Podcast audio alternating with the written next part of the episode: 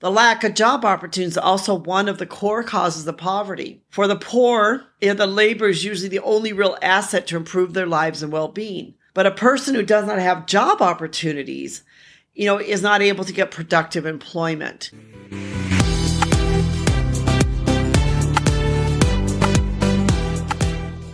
Hi, this is Anita from the Dusty Roads podcast.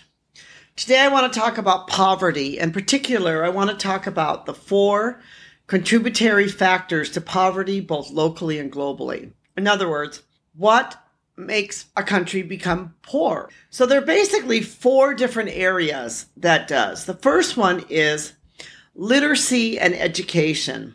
Literacy and education go hand in hand. Poor education or lack of education is one of the significant causes of poverty globally.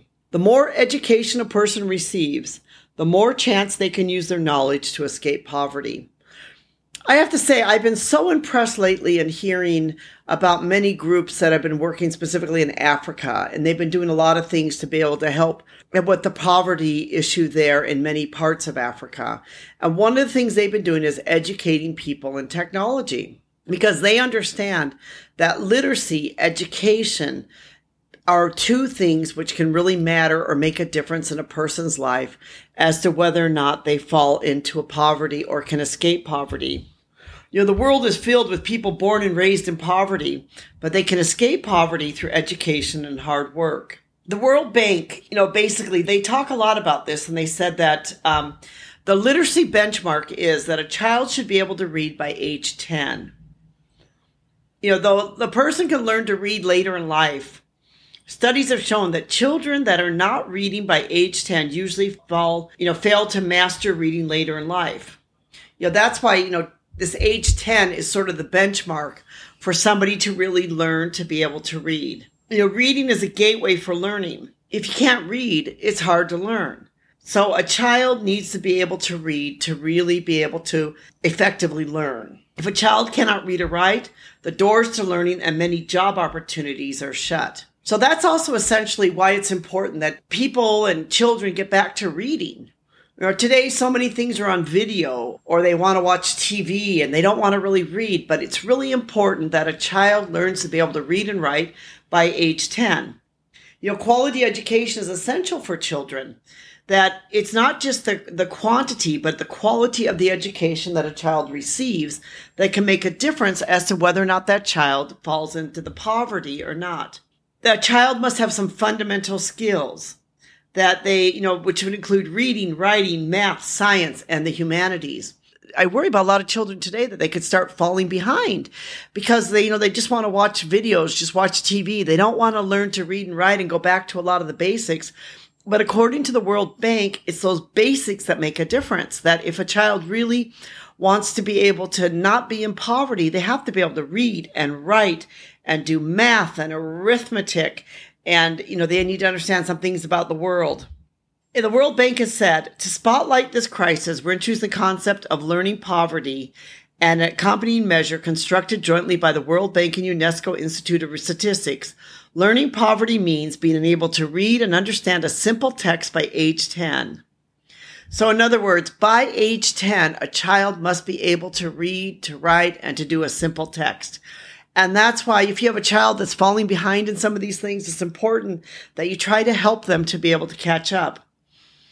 You know, many parts of the world do not attach much importance on education. Some countries only educate the boys and not the girls. But this lack of education for the girls ensures that a girl will be in poverty or dependent upon her husband or family support her entire life.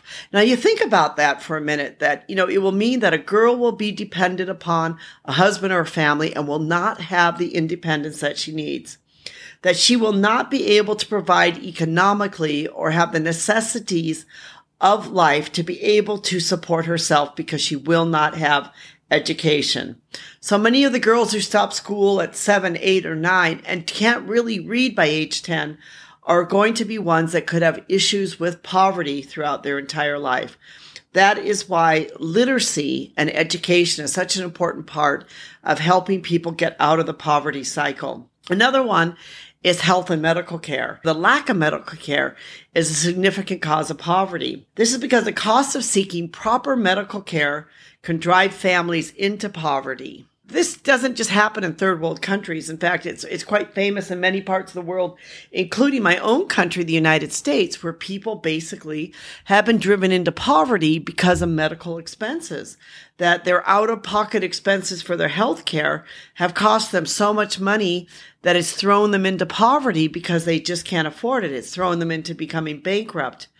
You know, illnesses can cause the breadwinner of the family, you know, to stop working or attending school because maybe they have to suddenly care for sick relatives.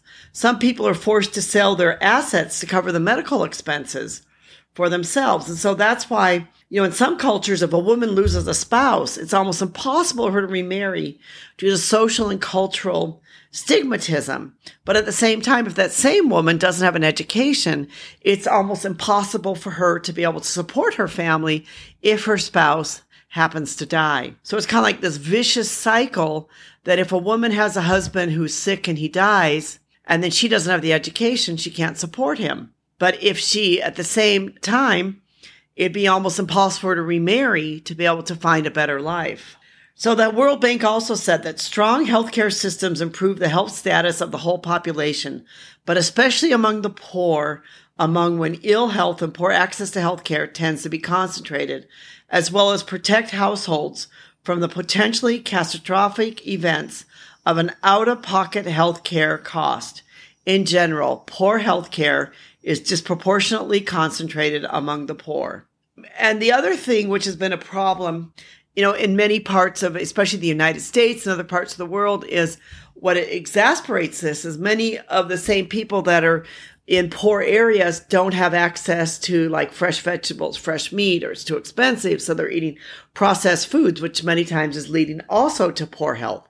So there's all of these other issues which also happen too. The third reason they say about poverty is the lack of job opportunities. The lack of job opportunities is also one of the core causes of poverty. For the poor, the labor is usually the only real asset to improve their lives and well-being. But a person who does not have job opportunities, you know, is not able to get productive employment. And this is again why I've admired some of these groups in Africa I've heard about recently where they're actually training Africans to do technology and trying to get them some jobs with US companies to remotely do some technology things. That this really is a great way to be able to help this and to be able to level the playing field. That's why it's important people have decent jobs, especially women and younger people. It is estimated that women on average in the United States will earn from 18 to 2% less than men for the same work.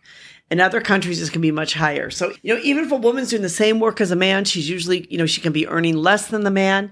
And in other countries, this can be much, much more. So, you know, this is why it's also important. One of the other reasons is population and pollution. And these two kind of go a lot hand in hand.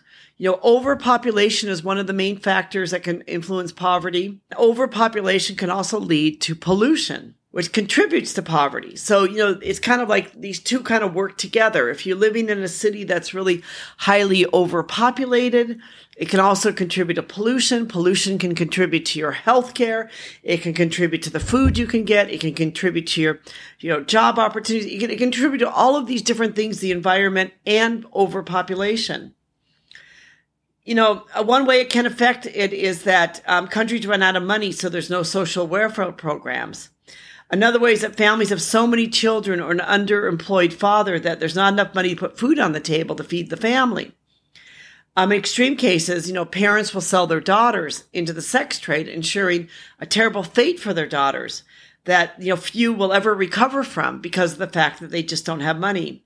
It also affects pollution in that overpopulated cities that are so polluted you know, it could mean that the families aren't able to grow some food that they need to be able to help sustain them and to sustain their health. Maybe the fishermen can no longer fish because the waters are polluted so that they lose their support this way. They lose their ability to be able to, you know, you know, put food on their table and to be able to sell any of the fish that they have. You know, so there's really no straightforward answer to poverty. There's no easy fix to poverty. But these are four of the main reasons why that can drive people into poverty, both globally and locally, and they are literacy and education, health and medical care, lack of job opportunities, and um, po- population and pollution. And you will find that most people that are in this situation, they want to work. They want to change this. They want to see good health care. They don't want to be in the situation that they are in. So these are some ways that poverty or the factors of poverty, if, if we can change these things, can help make the world a better place. This is Anita from Dusty Roads, all about living life as a global citizen. I have a blog called The Four Con- uh, Tributary Factors of, to Poverty, both locally and globally, and we'll put a link to that below if you're interested to learn more and read some more about this. We have some references in there too. Uh, thank you so much for listening. We appreciate you, our listener, and thank you to our team, especially Rico, for help making this possible.